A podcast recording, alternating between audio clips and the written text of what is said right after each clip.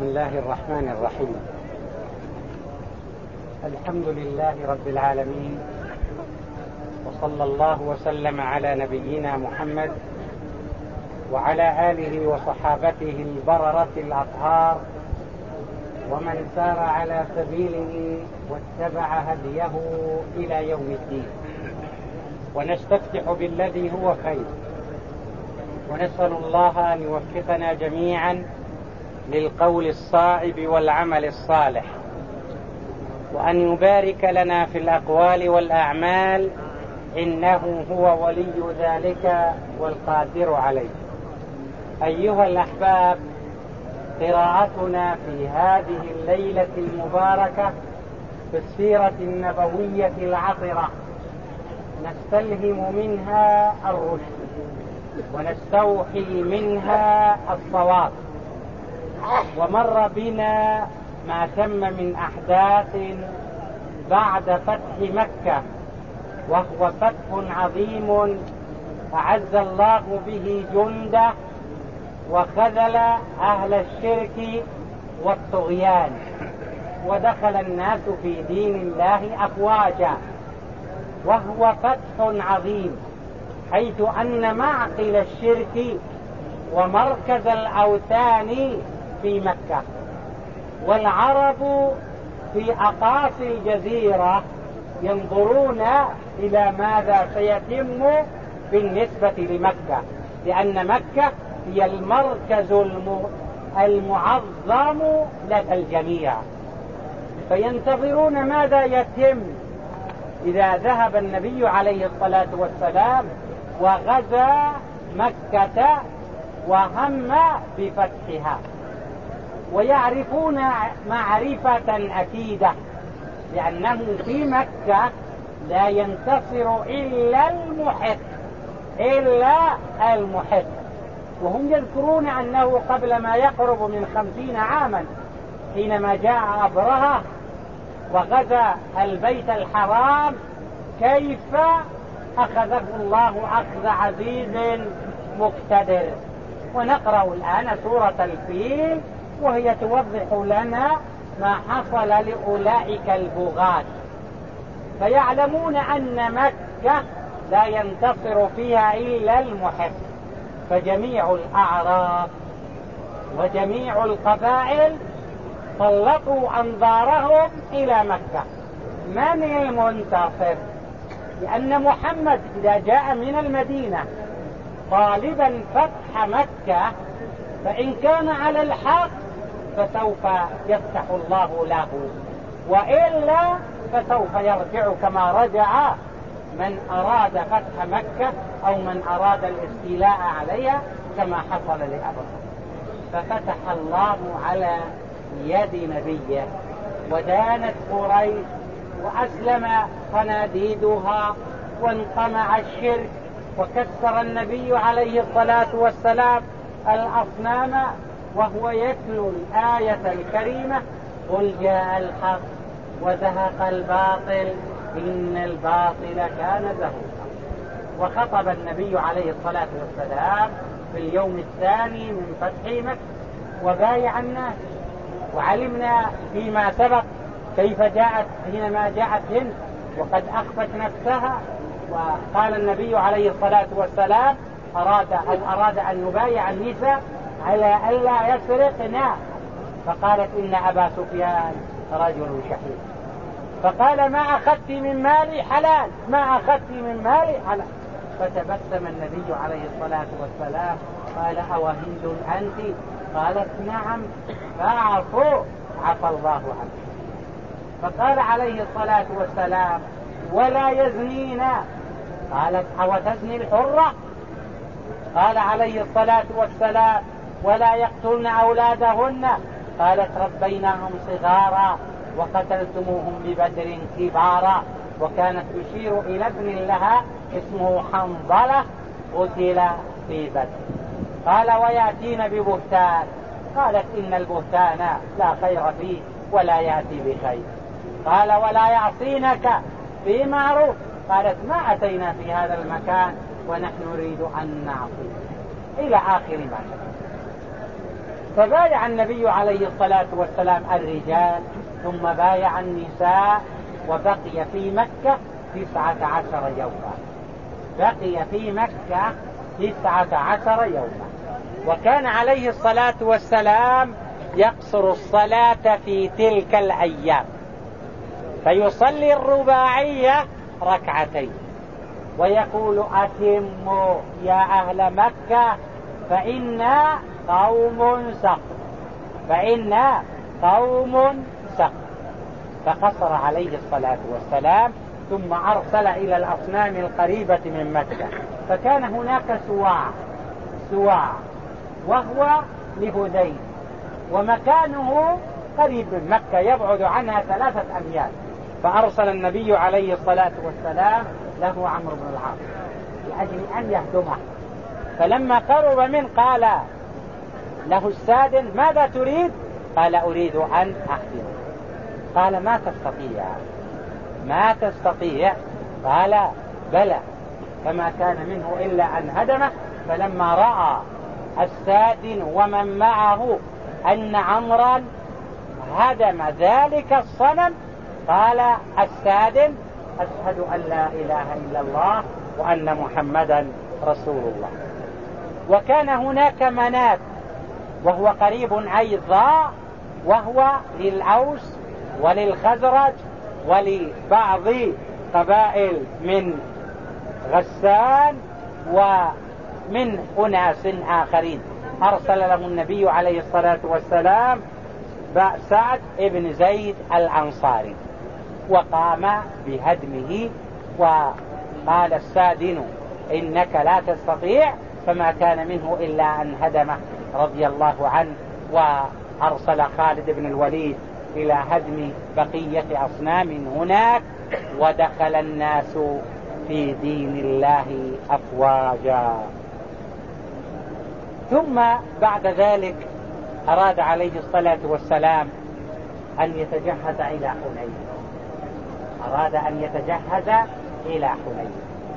وكان من ضمن من فر كما مر بنا فيما سبق صفوان بن أمية. فذهب إليه ابن عمه عمير بن وهب وأخذ الأمان له من رسول الله صلى الله عليه وسلم وأخذ عمامة المصطفى عليه الصلاة والسلام كدليل على الأمان. فأتى بعمير وكان يريد الذهاب إلى اليمن. أتى بصفوان وكان يريد الذهاب إلى اليمن. فلما جاء إلى النبي عليه الصلاة والسلام قال أريد أن يكون لي شهرين يعني أن تدعى لي فرصة شهرين. فقال عليه الصلاة والسلام لك أربعة. لك أربعة. فالدين أيها الأحباب فيه اليسر وفيه السهولة وفيه تحبيب الناس إلى الدخول في دين الله.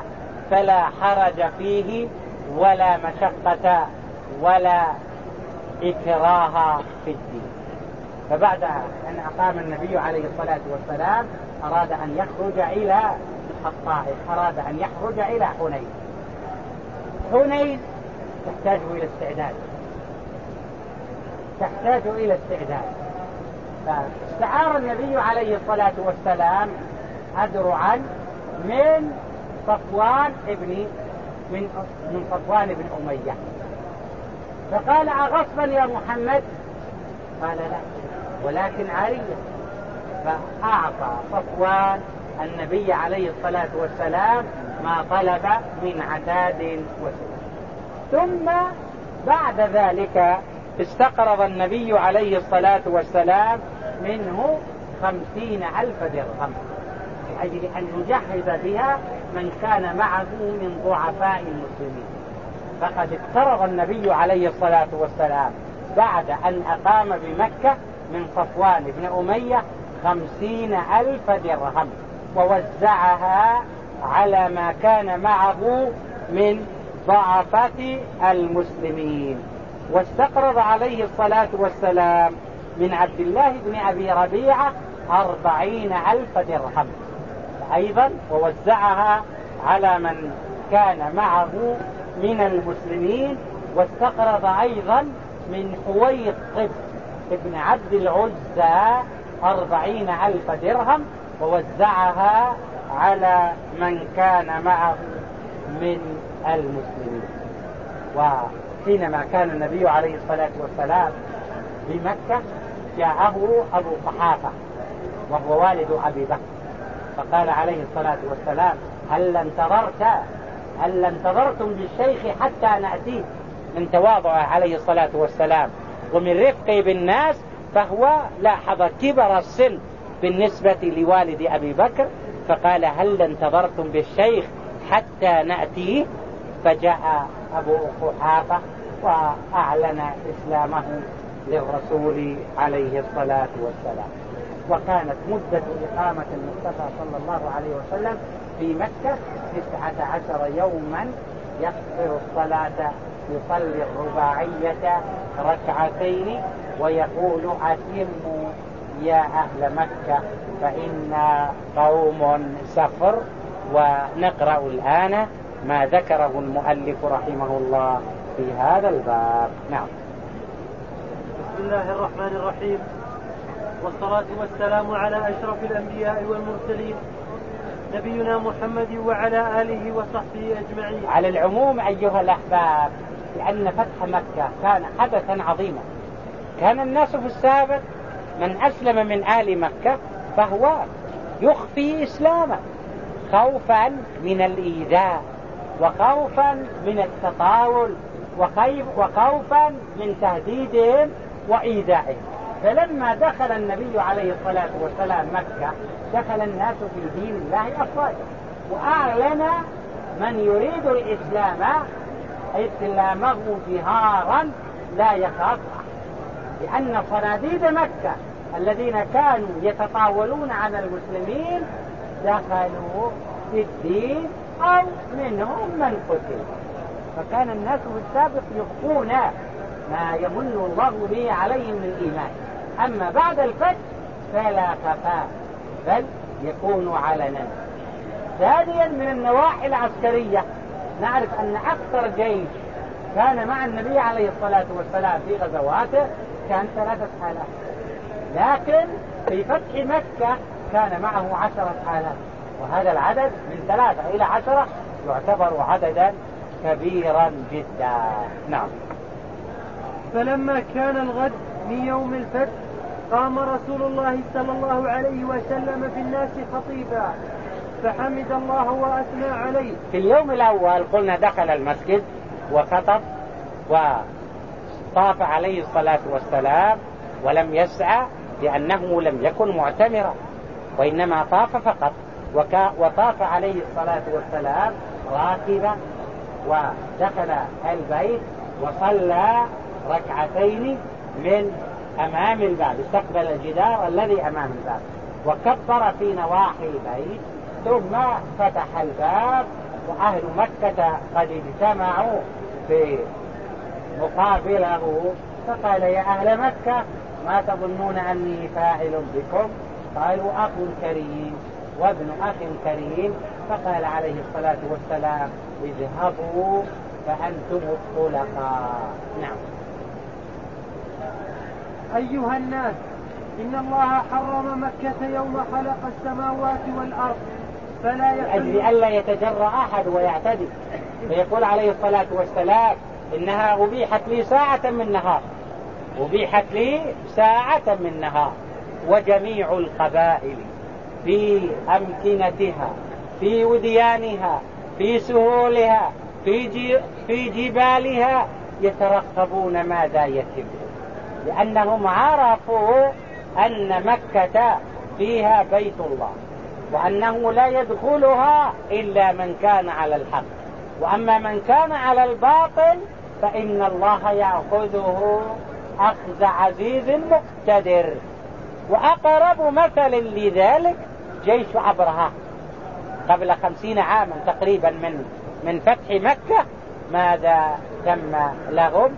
حينما أخذهم الله عز وجل وقضى عليهم. نعم. أيها الناس إن الله حرم والآية ألم ترى كيف فعل ربك بأصحاب الفيل؟ إلى آخره. نعم. أيها الناس إن الله حرم مكة يوم خلق السماوات والأرض فلا يحل لامرئ يؤمن بالله واليوم الآخر أن يسفك بها دما أن يسفك بها دما. أو يعضد بها شجرة فإن فإن فإن أحد ترخص بقتال طيب أنا أريد أسأل سؤال. فلا يحل لأحد أن يسفك بها دما. السؤال يا ترى لا يجوز بحال من الأحوال أن يسفك الدم في مكة ولا كيف كيف نخرج هذا؟ هل يا ترى لا يجوز بحال من الأحوال سفك الدم أم أن الأمر يختلف؟ اسمعي. كيف ذلك يا بني؟ إذا كان واحد تعدى على أو أجرم نعم. يعني أحسن. يعني إذا كان إنسان أباح الله دمه لكونه تعدى على الحرمات وحكم بقتله فيقتل ولا شيء في ذلك. فالثيب الزاني والمرتد والقاتل هؤلاء يقتلون في الحل وفي الحرم.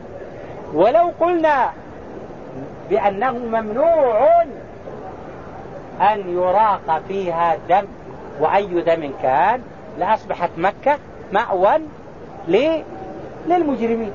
يأتي الإنسان ويفعل الجريمة ويأوي إلى مكة ويقول أنا آمن. لا. مكة لا تحتضن المجرمين. والمجرم يقضى عليه في مكة أو في غيرها. فالنبي عليه الصلاة والسلام يقول إنها لم تحل لأحد قبلي وإنما أحلت لي ساعة من نهار. فلا يحل أن يسفك فيها دم يعني دم حرام. وأما الدم الذي يسفك عبادة لله وطاعة له وامتثالا لأمره وعملا بشرعه فإن الإنسان على خير إذا سفك الدم فيها وأما لكن لابد أن يكون بحكم ولي بحكم شرعي وبتوجيه من ولي الأمر لأجل أن يكون الأمر منضبطا من جميع نواحيه. نعم.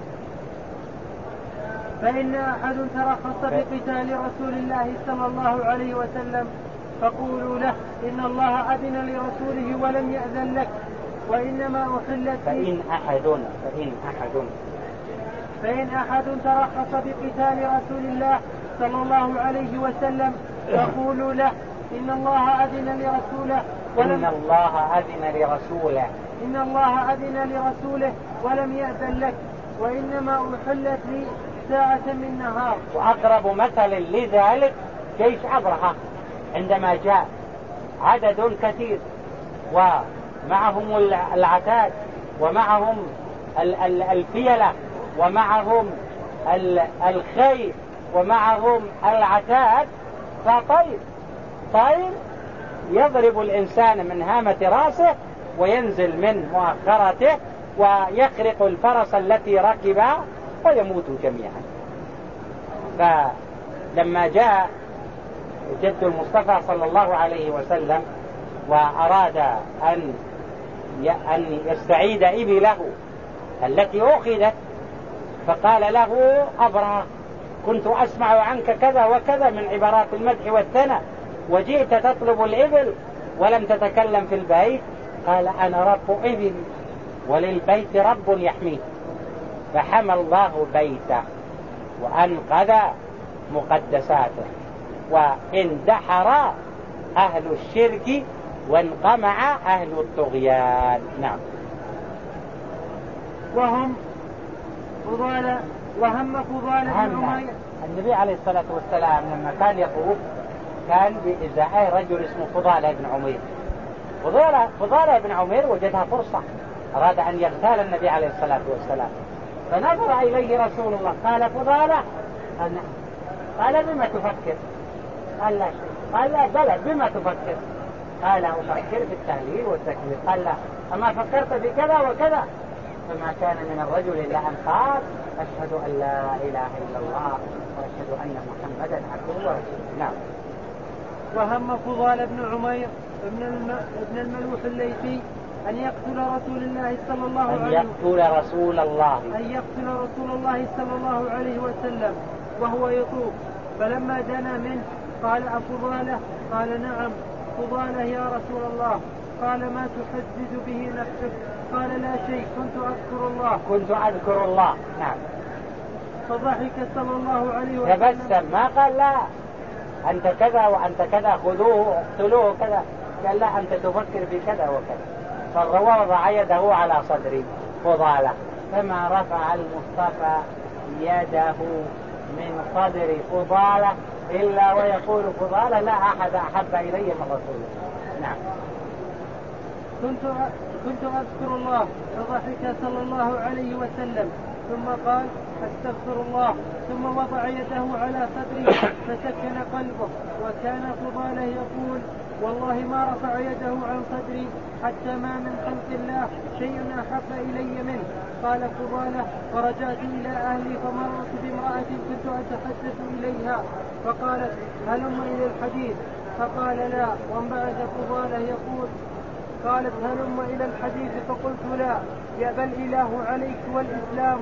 لقد لو قد رأيت محمدا لو قد رأيت. لو قد رأيت محمدا وقبيله. في الفتح يوم تكثر الأصنام. لرأيت دين الله أضحى بينا والشرك, والشرك يخشى والشرك يخشى وجهه والإظلام الإظلام نعم. وفر يومئذ صفوان بن أمية. صفوان فر. وكان يريد الذهاب إلى اليمن. ولم يهدر النبي عليه الصلاة والسلام دمه. عكرمة بن أبي جهل ممن أهدر دمه أما صفوان فلم يهدر رسول الله صلى الله عليه وسلم. دمه وفر السؤال أيها الأحباب لماذا فر مع أنه لم يهدر دمه لماذا؟ نعم.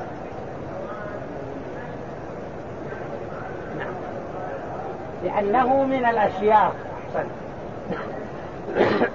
لأنه من الأشياء من أهل الحل والعقد في مكة ومن الأسياد فيها فخشي على نفسه وفر فلحقه ابن عمه عمير بن وهب ومعه عمامة النبي صلى الله عليه وسلم التي دخل بها فأعطاه الأمان. فقال أريد أن يكون عندي فرصة شهرين. أفكر في الأمر. قال عليه الصلاة والسلام لك أربعة. ليس شهرين وإنما أربعة. وبقيت وكانت امرأته قد أسلمت ثم بعد أن أسلم عاد أو ثم بعد أن أسلم استمرت معه على نكاحهم. نعم.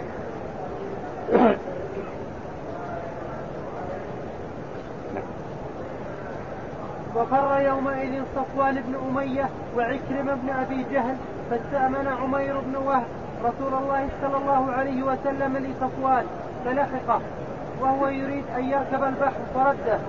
قبل أن يركب البحر رده. نعم. واستأمنت أم حكيم بنت الحارث بن هشام لزوجها عكرمة فلحقت به في اليمن فردته.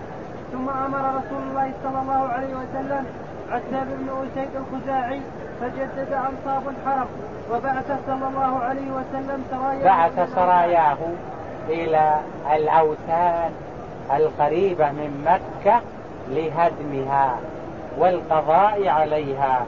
فكان بعث عمرو بن العاص لصنم لهذيل اسمه سواع وبعث خالد بعث سعد بن زيد الأنصاري لمنات وهي للأوس والخزرج وغسان وغيرهم من القبائل.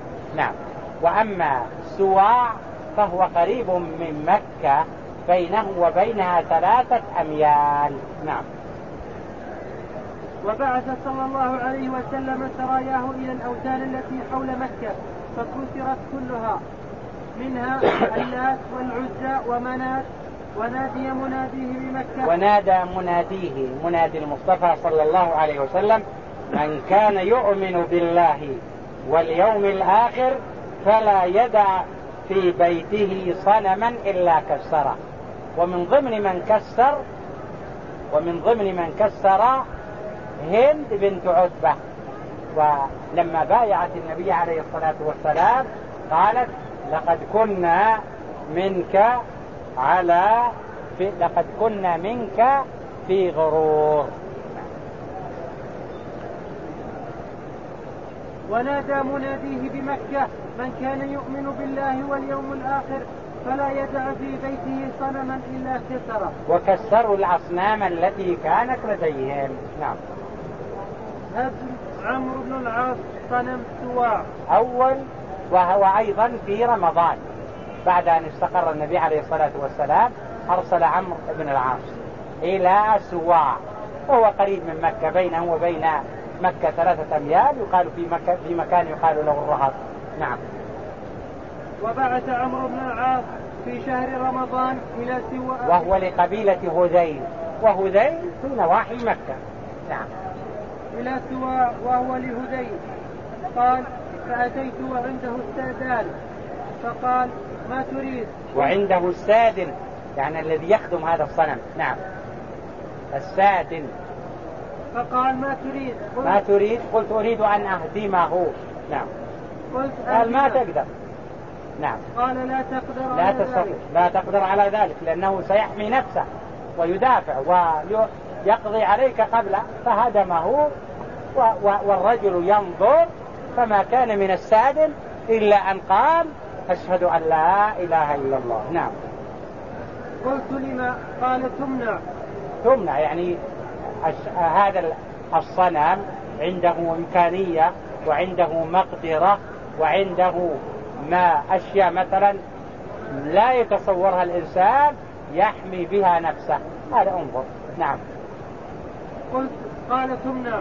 قلت حتى الآن أنت على حتى الآن يعني ما زلت على غيك.